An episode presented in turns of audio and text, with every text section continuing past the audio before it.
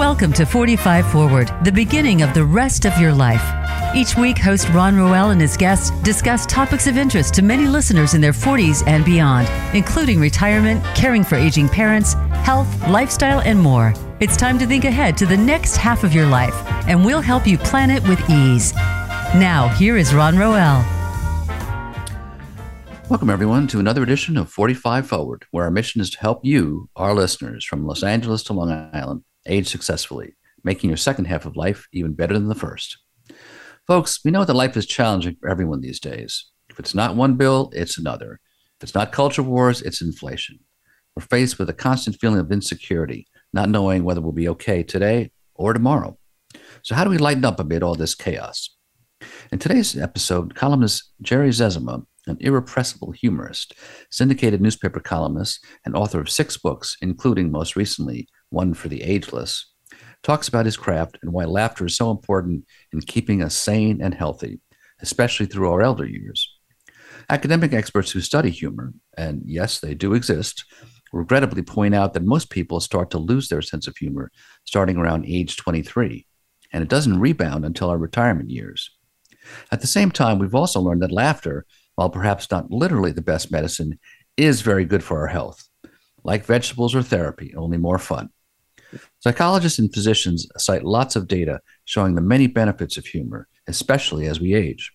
It relieves stress, helps ease anxiety and depression, supports our immune system, helps lower blood pressure, and relaxes our muscles. But Jerry didn't become a humorist for his health.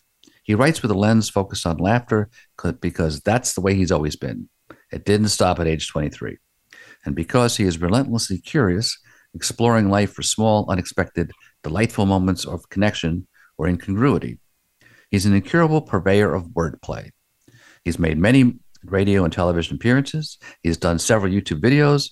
He's a popular public speaker, and he's writing a sitcom. Whatever the venue, he will nudge you with gentle humor until you surrender to a smile. He has the time. He still has an active family life in so called retirement with his wife, two daughters, and five grandchildren, but he insists he has no interesting hobbies. So now it's my pleasure to introduce Jerry Zezima. Jerry, welcome to the show. Thank you very much, Ron, for having me on and for lowering your otherwise high standards uh, to ask me to be here. Well, sometimes you have to do that, you know. When you have a spot in the summer you got to fill, yeah. it's Jerry's turn. So. It's it's desperation, I know, but I appreciate it. And you're a brave man. Yeah. Well, Jerry, listen, it's uh, you know I, I'm I'm glad to have you on the show. We've known each other a long time. It's it's good to take a, a break from daily stressors. We've offered, we've had some pretty interesting shows about very, uh, you know, serious subjects. And, and, let's take a little break and talk about humor, what I call a little lightness in August, um, and uh, figure out what we can do to deal with our anxiety society. You know, injecting a little humor. So, so tell us a little bit actually about your growing up, Jerry. I mean, I know that a lot of, uh, you know, folks, you know, writers of different sorts you know, have an interesting home life. There's an influence at home from your parents and others. So tell us how you got started in your writing and humor career and, and what kind of a relationship you had with your parents. Well, first of all, Ron, I want to clear something up. I haven't grown up. Ah, okay. Um, but I was born and raised in uh, Stamford, Connecticut, mm-hmm. And um, my my parents were great influences on me. Um, my uh, my dad um, was a wonderful, great guy. He he uh, he passed away about 11 years ago at age 93. All right. Okay. He well. had a great sense of humor and a positive outlook. Um, my mother is still with us. She is 97. Hmm. She's great. sharper than I am, uh, which really isn't difficult to achieve. You know, the same okay. can be said for cucumbers but uh, she has a great sense of humor herself. She embraces uh, getting older, and um, I have two sisters who also have great sense of humor. So I, I was in a um, a family that was really uh, uh that put a premium on uh, on laughter and and, uh, and humor, and I'm probably the, the only one, not just in my family, but of anyone I knew who actually have has used humor in my professional career. Mm. so when when did you start, you know, getting a sense that of appreciation for humor? Like you're like, oh, this is this is interesting. Let me let me pursue this.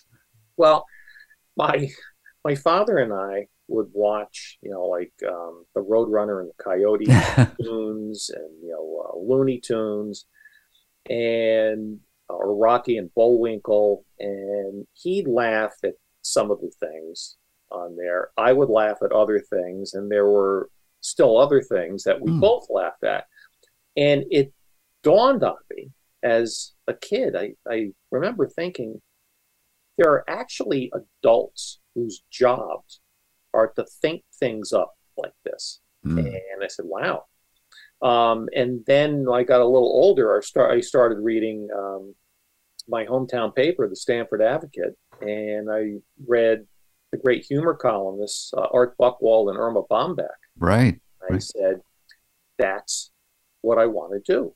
I want to write a humor column. It would be like doing stand up comedy, except you don't have to show up, which is right. pretty convenient. Right. But in, in high school, I, I remember that clinched it. I remembered that uh, um, what I wanted to do, or I knew what I wanted to do when I was in high school. Okay. I wanted to write. And my decision could be encapsulated in one word algebra. I could never do algebra. Uh, I was always good in subjects where you really didn't have to know the answers, like English composition. So there was a, um, uh, a paper that everyone in the class had to write on a particular right. topic. I forget what it was.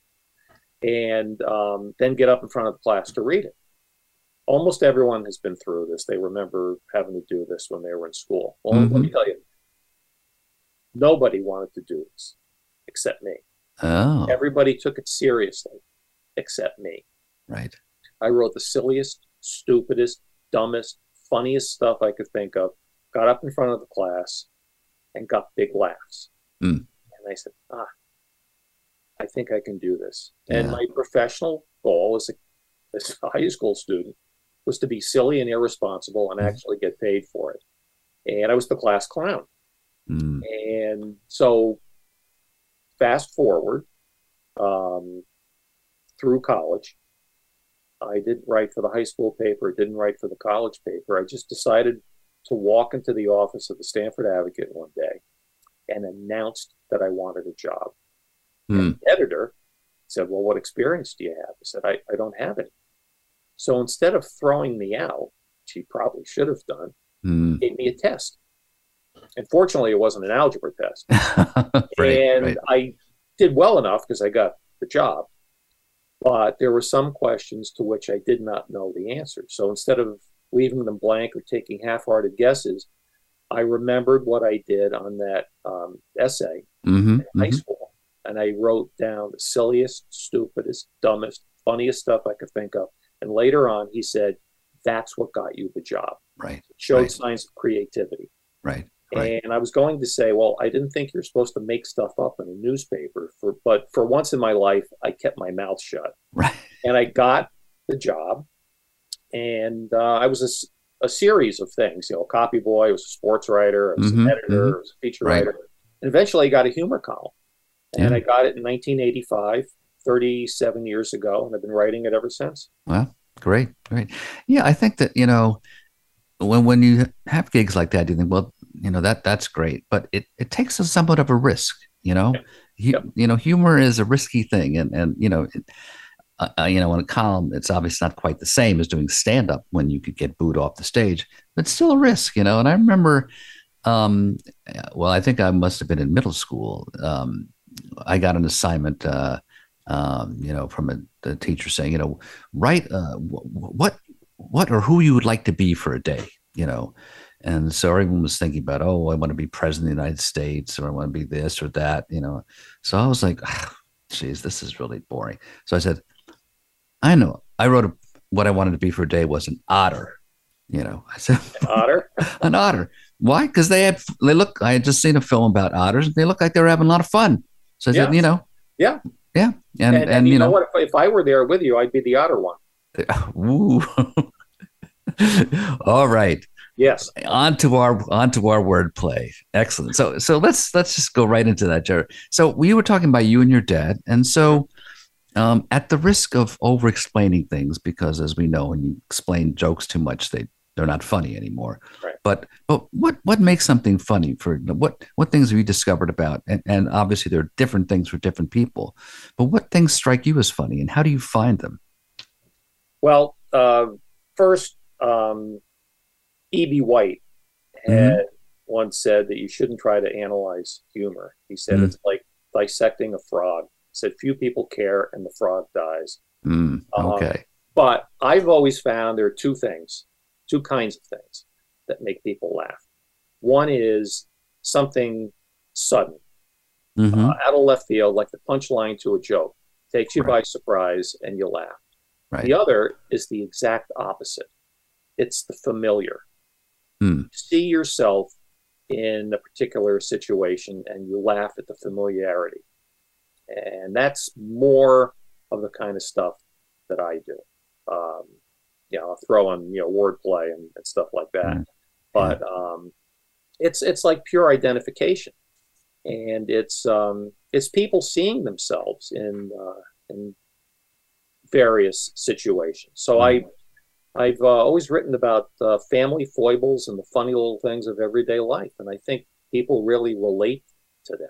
Yeah, and I think that you know what what you just said. I think is they're sort of both true. It's in some cases it's just the it's the familiar and the surprise. Yeah. So I was, uh, I mean, I think that to me that describes a lot of New Yorker cartoons. You know, which Right. I saw one Right. recently, which is, you know, God. You see an image of you know God's hands reaching down from the heavens, and he, you know, and and the caption is in the beginning God created the heavens, and and then on the right it says there's a little box that says skip intro.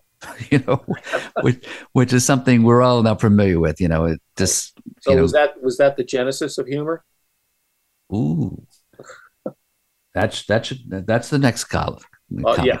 yeah, yeah, But That's- anyway, you know, but it, but the the um, uh, the familiar kind of uh, stuff, I think people really go for that because, as I said, they see themselves in it. I just take things one step further than any normal person would take them because, Mhm. of course, I'm not normal. Uh, but I I just do things, talk with people, observe, and um, it's very very seldom is do I have uh, a hard time coming up with an idea. yeah, yeah.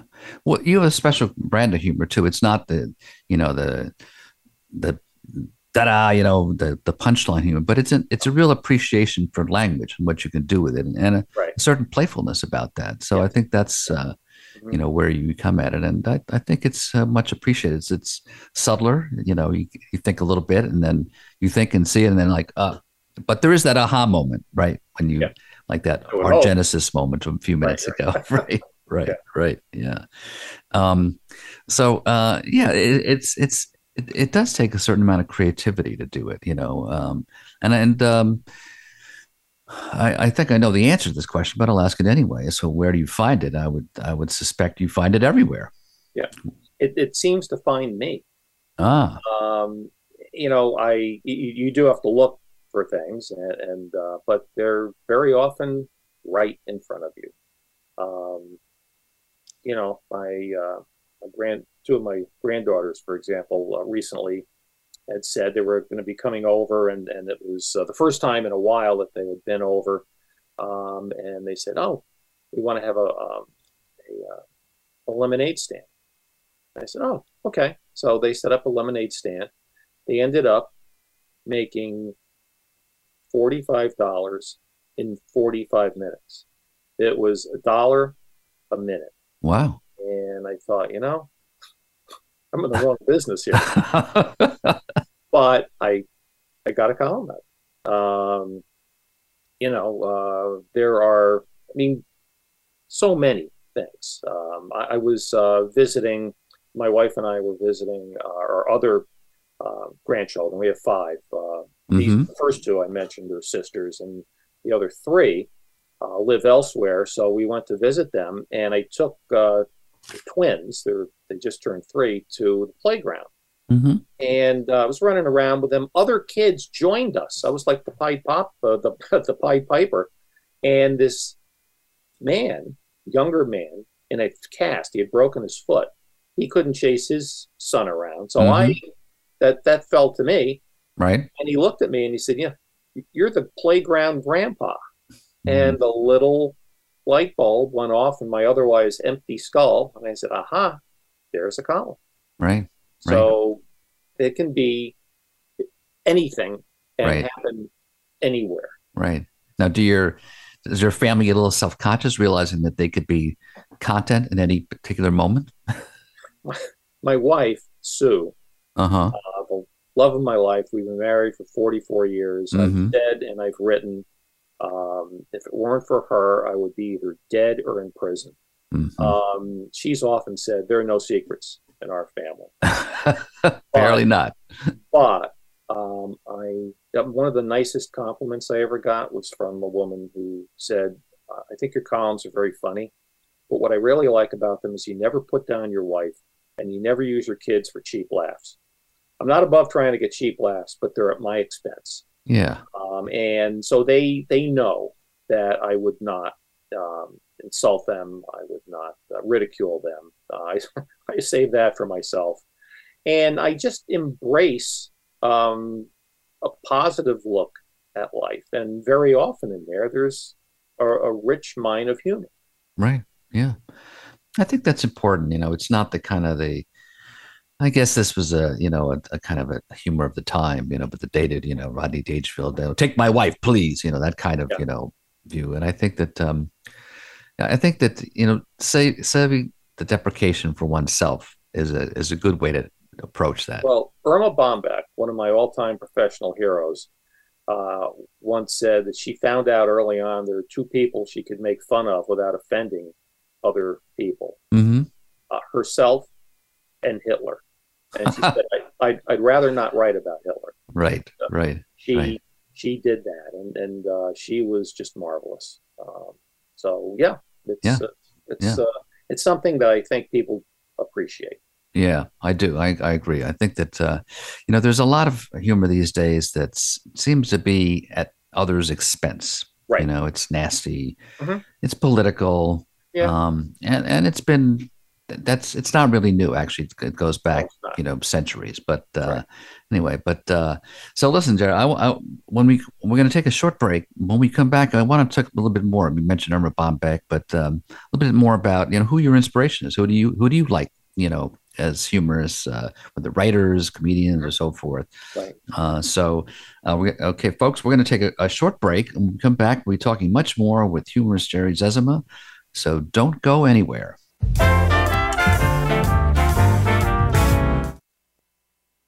Become our friend on Facebook. Post your thoughts about our shows and network on our timeline. Visit facebook.com forward slash voice America.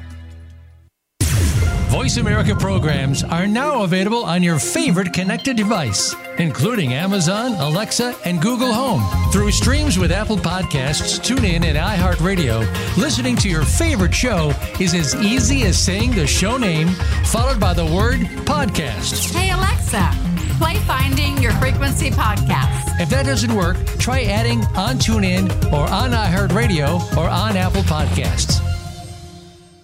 Planning for college? Tune in to Getting In, a college coach conversation for tips, techniques, and insider perspectives. Hosted by Elizabeth Heaton, a former admissions officer at the University of Pennsylvania, and featuring her fellow admissions and college finance experts from Bright Horizons College Coach. The show shares what colleges are really looking for and how to highlight your hard won achievements for the best chance at success. New episodes air every Thursday at 4 p.m. Eastern Time, 1 p.m. Pacific Time on the Voice America Variety Channel. The Internet's number one talk station. Number one talk station. VoiceAmerica.com.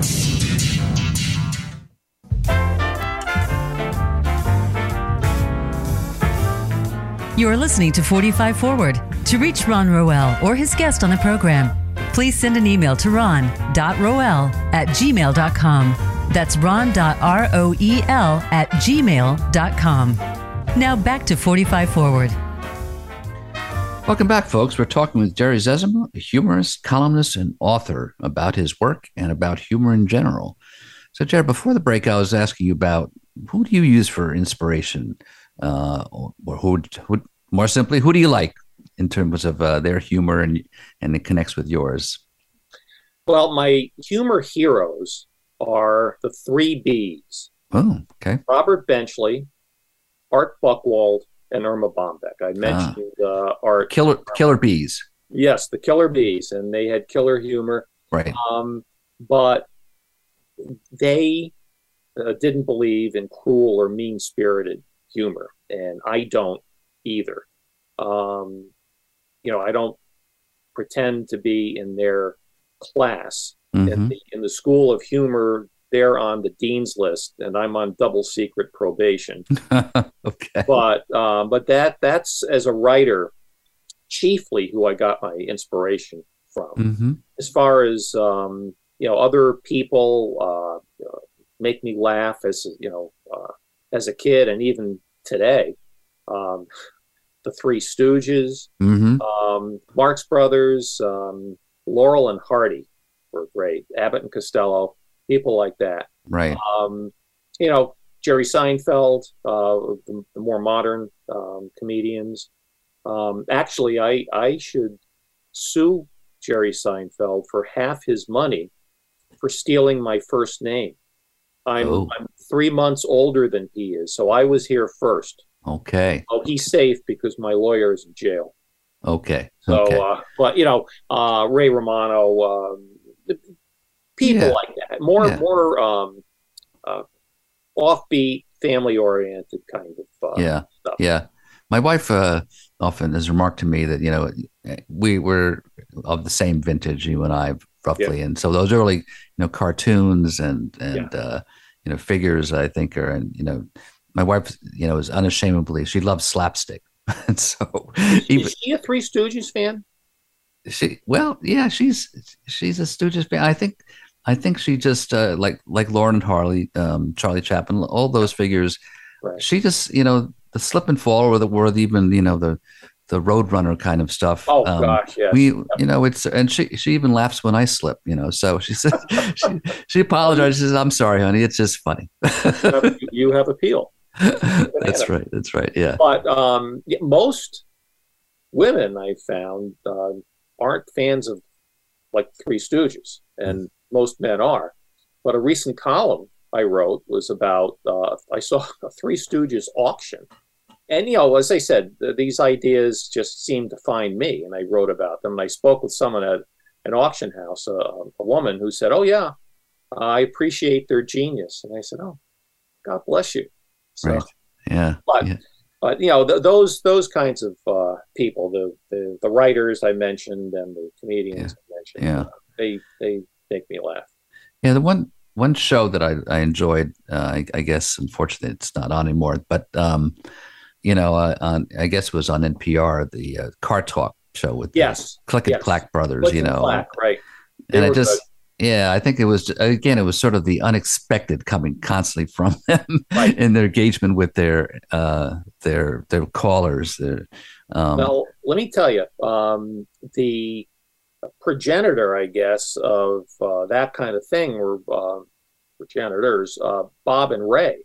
Mm-hmm. Yeah, right. Heard them and remembered them, but they were influenced by Robert Benchley, another oh. one of my all-time heroes and he, Benchley, his stuff was like that of uh, long forgotten, unfortunately, 19th century humorist named Artemus Ward, hmm. who um, was a buddy of and supporter of Mark Twain. And he helped right. Twain get started. Right. So this goes way, I mean, it goes back to the early days of the Republic. Um, Benjamin Franklin uh, was a funny, funny guy. So yeah, yeah, I mean, people don't think of him, but Franklin was a, a humorist, and he would yeah. often insert lots of stuff and and make up. You, you started off talking about making up things for the newspaper. Yeah. Well, he was a master of that, yes. making up people who he, he impersonated. Right. You know, uh, often, you know, well, well, you know, I guess there was one of his early columns. He impersonated a woman as, yeah. as the writer. Yeah. yeah, yeah, yeah. So, so I know that uh, you know it's it's a it's a tough world, but humor gets us through. But I know that, uh, and I know that this isn't something that you focus on particularly. But but you know, humor really is good for us. You know, that's I started mentioning in, in our in my intro. Mm-hmm. You know, it's you know I, I think people don't really examine it, but they feel it. They f- it, it feels good. You know, it's Yes, healthy. does. It makes you laugh. And you're right; it's better than um, vegetables. Well, um, but I- Tastier. but- yeah, exactly. Yeah, tastier. Um, yes, no, it, it's supposedly very uh, healthful, um, and it's what I do. So I guess you can start calling me Doctor Zezima. all right. Yeah. I'll Although now I'll probably be arrested or sued. Now you'll be now you'll be medicine sued. without Yeah, a license. Yeah, right. but uh, no, it is. It, it's it's very good for you. yeah, You know, Yeah. laughter is the best medicine. Uh, it's uh, it's also the cheapest. that's in, terms of, of of a prescription drug. Certainly so. Yes. Yeah. No prescription needed. Yeah. Right. Yeah. Yeah. I like uh, uh, W.C. Fields' line about it. You know, start every day off with a smile and get it over with. you know? right, right. He was he was great. He was the more curmudgeonly Right. uh, guy. He also said, um, if at first you don't succeed, try, try again, then give up. No use being a damn fool about it. Right. Right. But um, but no, I mean, if you start every day with a smile, that's great. If you wear the smile throughout the day, that's better. Um, now listen, there are bad things that happen to, in everyone's life, Yeah. and Yeah. lots of bad stuff going on today. Right. but you know it's it's uh again it's the smaller things you know there's so many big issues that uh are, are happening and uh people argue over and but it's the little things that really touch people and Yeah. that's where you can find the humor in everyday life Right, right. And even in, in sort of dark situations. I mean, I, you know, yesterday I happened to be at a memorial service and, you know, and these are tough situations, funerals, memorials. And yet what's remarkable about them is is how much humor comes out of them Yes. and people's remembrances of right well that that's i I said to uh, uh, anyone who will listen which narrows the field considerably um, some of the best humor comes out of tragedy or at least sorrow and you Right. go to a funeral and if you go obviously you knew and perhaps loved the person and it's a sad time but people get together sometimes they haven't seen each other in a long time and what happens you're right they begin to reminisce they start to tell funny stories or jokes and it helps lighten the mood Yeah, yeah. It's sort of been interesting. It's a subtle shift, but I mean, I think that you know, humor basically uh, helps deal with tragedy or sadness. But and sometimes, you know, I find that, and especially with a lot of you know modern comedians, it almost seems to. Uh, it's it gets edgy. It seems to channel anger in a certain way, and I think uh, that can work, but it also can be a little risky. Sometimes these uh, people, it's like, whoa, you you're just really angry. Right, right. Well, you know, there, there. It's not to say that that kind of uh, humor or comedy can't be funny. right. Um, you know, uh, Lenny Bruce, Right. like that. Some more, more modern comedians. Um, well, Mark Twain, he, could be Acerbic. and very acerbic, but very funny. Um, but the other people I mentioned, you know, uh, Benchley, Buchwald, Bombeck, um, they were kinder and gentler, let's say. And I said earlier, uh, I, I don't believe in cruel or mean-spirited humor. Um, I'm I poke fun at myself because I'm I'm a rich target. Well, maybe not rich. Rich. My wife and the IRS would attest, but uh, certainly deserving. Right. And but people again see themselves in that. And so I'm not poking fun at them. I'm poking fun at myself, but by dint of that, I think they see themselves in it. And they as I said, laugh or chuckle or smile at the recognition. Yeah, absolutely. Yeah, I think there is that resonance. Like, oh yeah, I've been through that. I felt that. Yeah. You know, I I got it. Yeah, Right. yeah, yeah, yeah. So, um, so uh, yeah, I think that. Um, but and humor, you know, has it changes. You know, so how do you think it's changed over the years? I mean, certainly it seems like there there is sort of a collective fashion about humor. What sorts of humor is fashionable? And I think um, you know certainly uh, you know the, whether there's political you know humor that's somewhat mean spirited or acerbic. I mean, as as you mentioned earlier, a lot of that does go back to the founding of the republic, right? right. I mean, some of those you know early political cartoons you've seen like holy smoke you know yeah. boy they were vicious you know that's mm-hmm. that's uh, that's uh, really an edge and and um, you know i think that i recall that um, you know george washington got so upset by that kind of you know political attacks and you know uh, you know humor uh, based attacks that he, he was yeah. really even considering like well maybe this free speech business isn't so great it probably had him grinding his wooden teeth Ooh.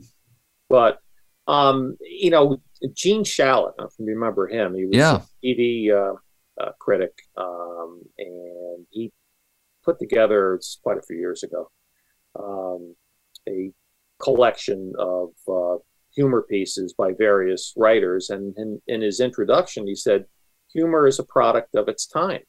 Mm. And um, I believe that generally that's true, and tastes do change. Um, so, what was funny in his day may not be accepted today. Um, although, you know, there's the uh, the complaint by humorists and comedians that you you can't uh, try to go for a laugh or poke fun at anybody anymore because somebody's going to be offended by it. Right. Um, I remember Groucho Marx on his great TV show, uh, You mm-hmm. Bet Your Life. Even then, you know, he made a wisecrack and the audience kind of groaned and he said, "You, you can't say anything without offending somebody anymore." And this was, you know, sixty years ago. Right. Um, right. So. Uh, yeah, it, you know, the listen, the world is filled with wonderful people. I really mm-hmm. believe that. But it's also filled with people who will be deeply offended if you say good morning to them, mm-hmm. unless you say it in the afternoon, in which case they might have a point. But, um, you know, if you know that you are not purposely out to denigrate or offend people and someone else does get offended at a certain point there's really not much you can do about it. Right right. So. Yeah yeah yeah. So who, who are you listening to these days? Or watching you? or you know or, or, reading? Aside from you? I listen aside from me aside from you um i you know i haven't been reading all that much because I've been writing. I've been writing mm-hmm. books, my columns, uh, certainly uh, every week. Um, I have read so much fiction in my life. I'm, I'm, more gravitating more to nonfiction, which is what I write. Mm-hmm. Um, and um, my my wife uh, read uh, where the crawdads sing mm-hmm. loved it. So we went to see the movie. I haven't read the book, but it was a mammoth bestseller, I guess. Right. So I right. told her maybe my next book should be Where the Craw Granddads Sing. you know, get uh, some mileage from that. Right. Um, you know, we're, we binge watch uh, TV. Right. Uh, you know, only murders in the building we were watching. Right. Right. which is very funny.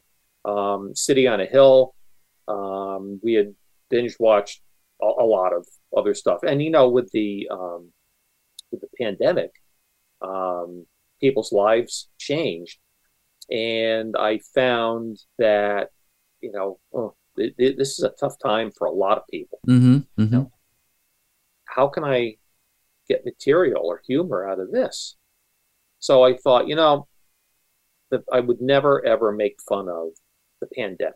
It's horrible. It's mm-hmm. tragic for a lot of people countless people have died. Uh, it, it, but I did find I could get a lot of humor out of quarantine. Okay. and my wife and I, for a long time, stuck in the house with each other. Right. And and I said, there's a whole new level here of of uh, topics Right. to write about.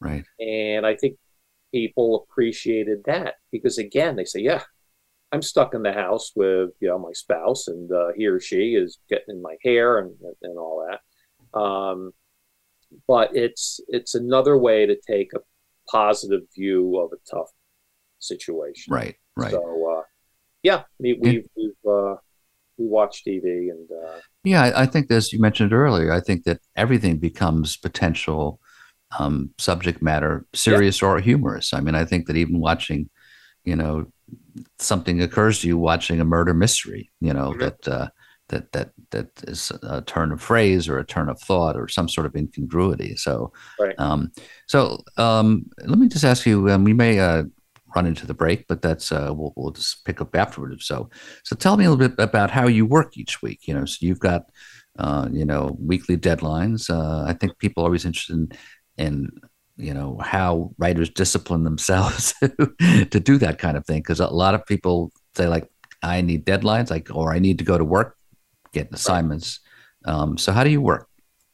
well, um, I I work because I don't have to go to work. You Ah, and I are retired. We work together, of course, at uh, Newsday, which is a terrific place to work. And uh, but they offered the, uh, the buyout in 2019. hmm Um, I always thought when it was offered, mine would be the get out. No money, just get out. Don't let the door hit you on the way out. But um, I found that um, I had this time.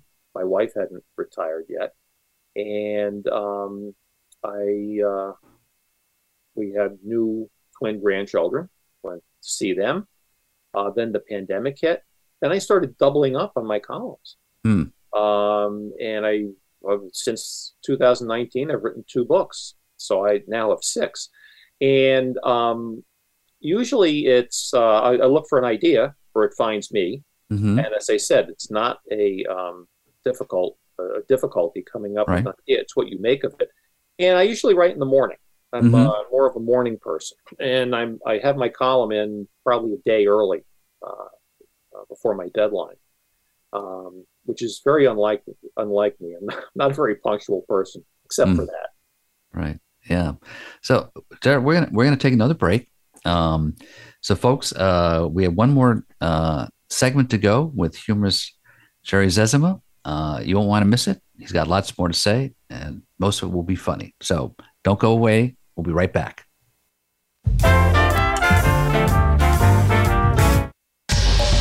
Get the news on our shows and other happenings by following us on Twitter. Find us at VoiceAmericaTRN or twitter.com forward slash VoiceAmericaTRN.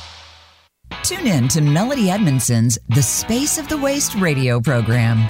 This companion piece to her successful guidebook series, The Space of the Waist, focuses on body types and how to make your waist length flattering no matter what your body type is. Guests include designers, merchandise managers, factory owners, and more. You'll also find out what accessories will complement your body shape and waist length. Tune in every Tuesday at noon Pacific Time and 3 p.m. Eastern Time on Voice America Variety. Tune in to the Voice America Variety channel on the Voice America Talk Radio Network. Voice America Variety broadcasts a diverse array of topics, reaching a global community. Our experts come from all walks of life, and the topics they discuss are everything from current events, arts and entertainment, leadership, parenting, relationships, self improvement, career advice, and a variety of other topics. Check us out today. You're sure to find something of interest. Voice America Variety. Talk on today's hot topics. Tune in every Friday to get your weekend kickoff early. Join the legendary G. Keith Alexander for What's Hot Harlem America. The flagship show of the new Harlem America Digital Network has something for everyone. From the latest in entertainment to empowerment, health and wellness, and more, we'll bring you a variety of fresh viewpoints, voices, and ideas. What's Hot Harlem America with G. Keith Alexander can be heard every Friday at 1 p.m. in New York and 10 a.m. Pacific Time on the Voice America Variety Channel. Stimulating talk. Gets those synapses in the brain firing really fast. All the time. The number one internet talk station where your opinion counts. VoiceAmerica.com.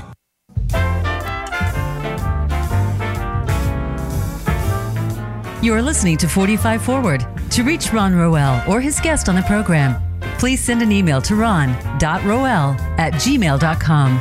That's ron.roel at gmail.com. Now back to 45 Forward. Welcome back, folks. We're talking with humorist Jerry Zezima. Um, before the break, we were talking about how he writes every week and how he, uh, unlike uh, many of us, actually gets ahead of his deadlines and files early. Uh, something that I always was faced with as a newspaper journalist myself. I think Jerry actually does does better than I did. I was I would basically tiptoe up to the deadline. but uh, so Jared, when when you um, when you, I assume that your books are essentially um, compilations of a lot of your columns. Is that right?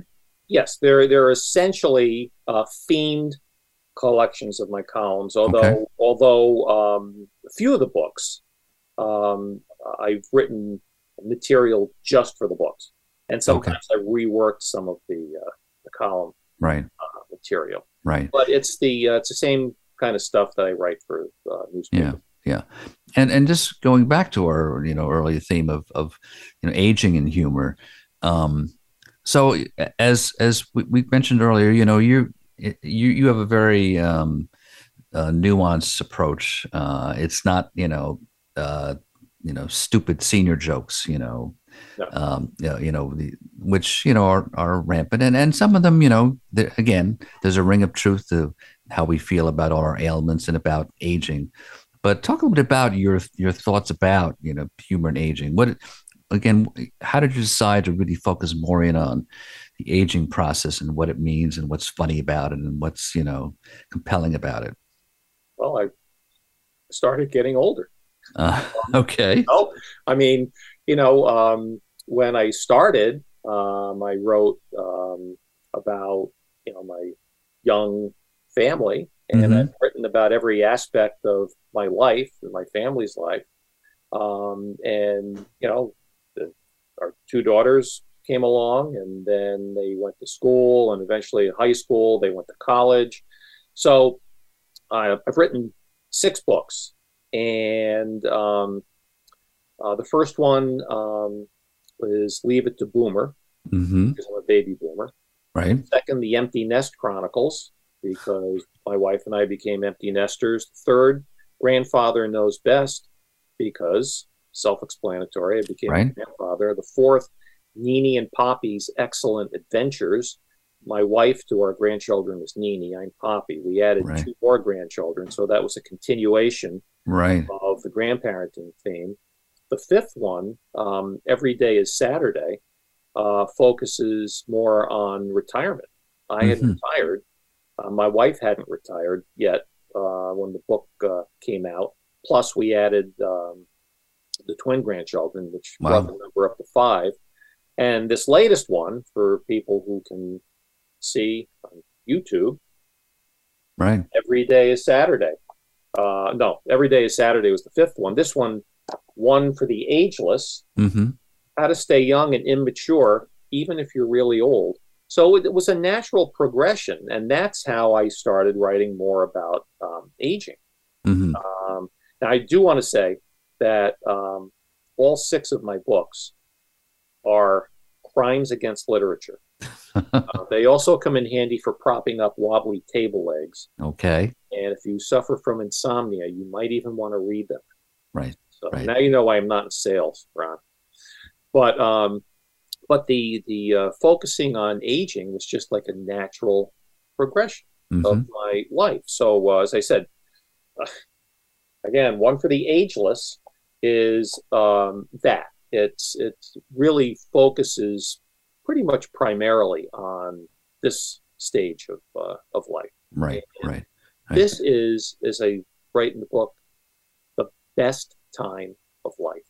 Mm-hmm because you could still do everything you've always done.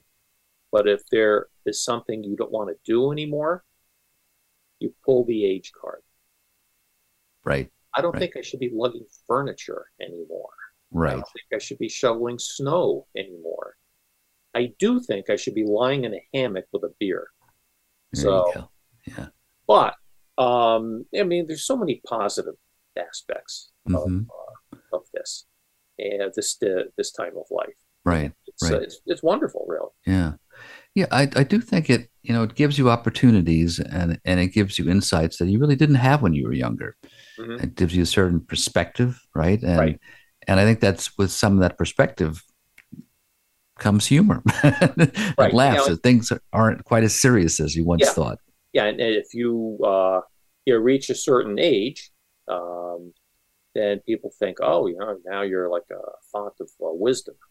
Uh, well, my own definition of it is this: wisdom comes too late in life to be useful to you, and is best passed on to your children, who aren't wise enough to realize that you finally know what you're talking about.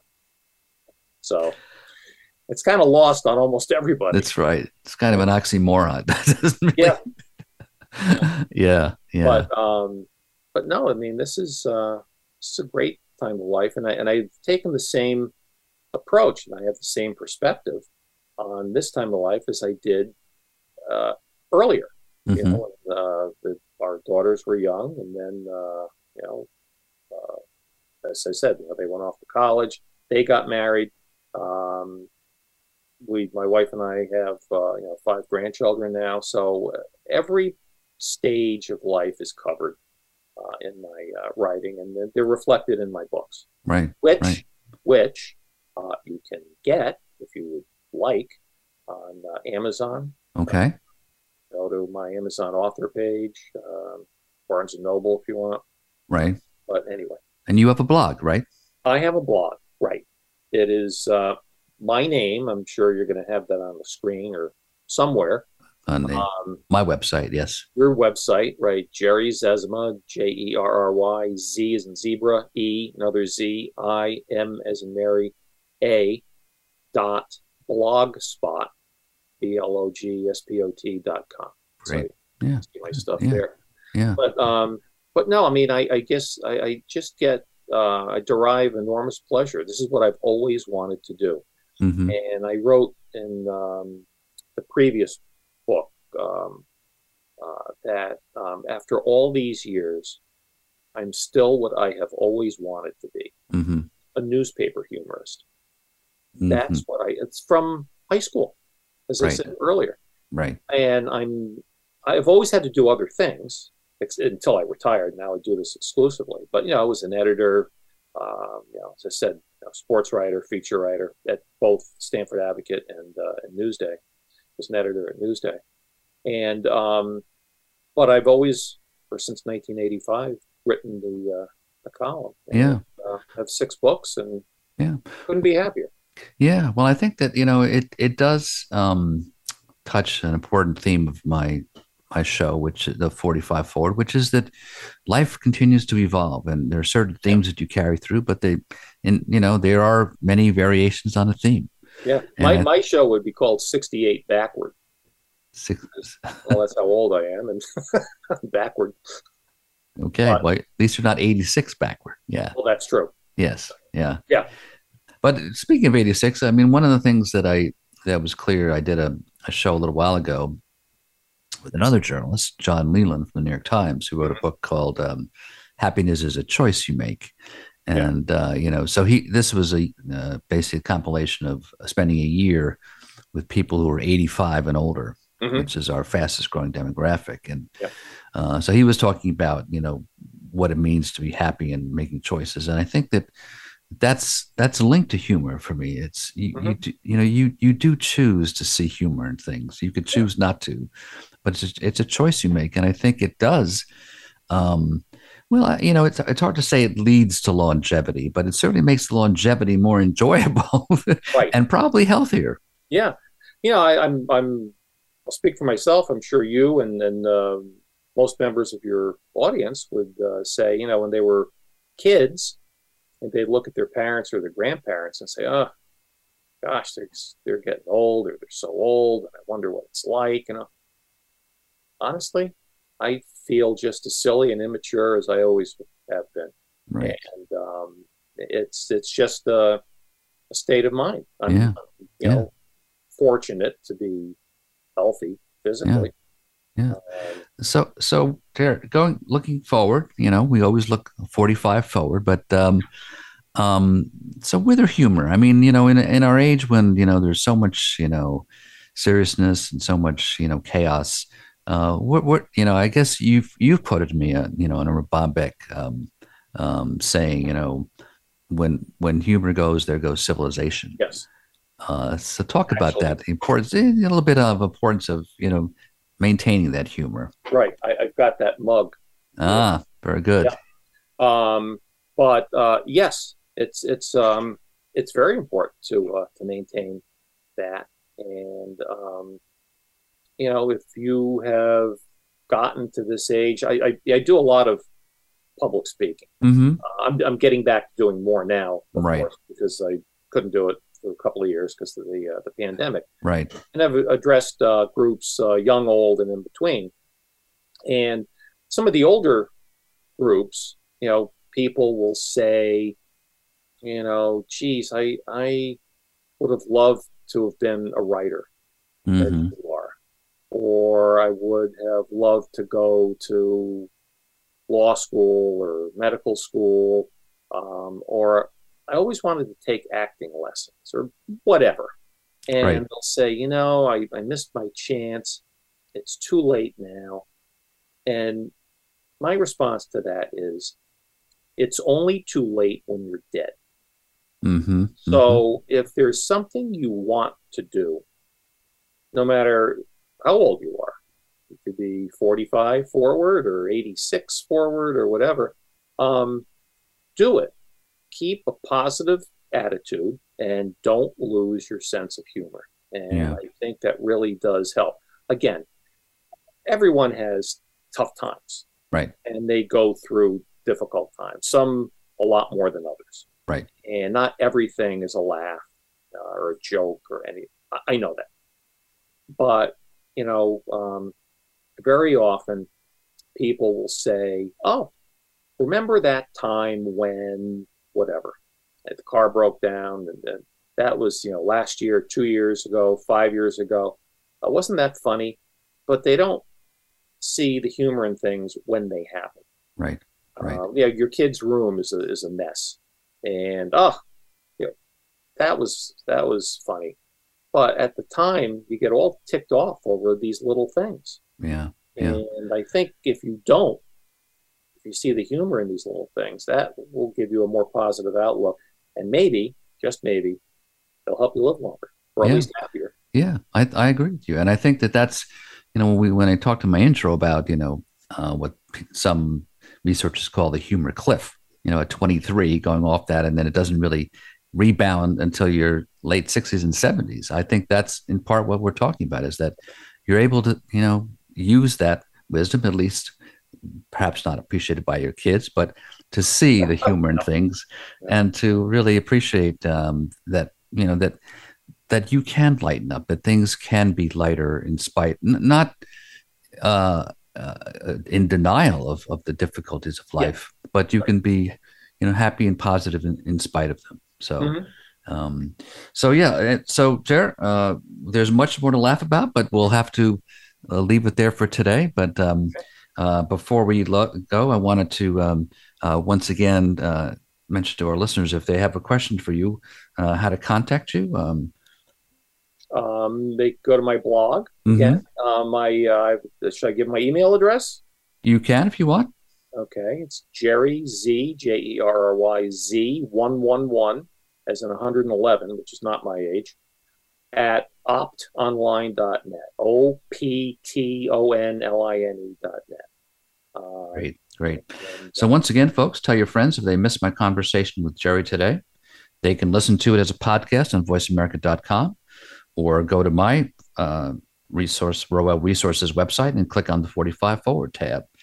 Uh, and if you, you have comments for me, you can send it to ron.roel at gmail.com.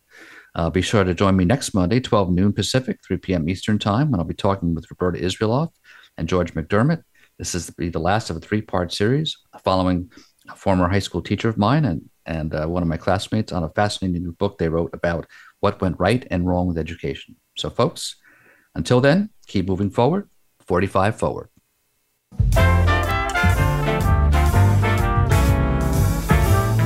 Thank you for tuning in to 45 Forward. Please join your host, Ron Roel, for another great show next Monday at 12 noon Pacific Time and 3 p.m. Eastern Time on the Voice America Variety Channel. We wish you a great week.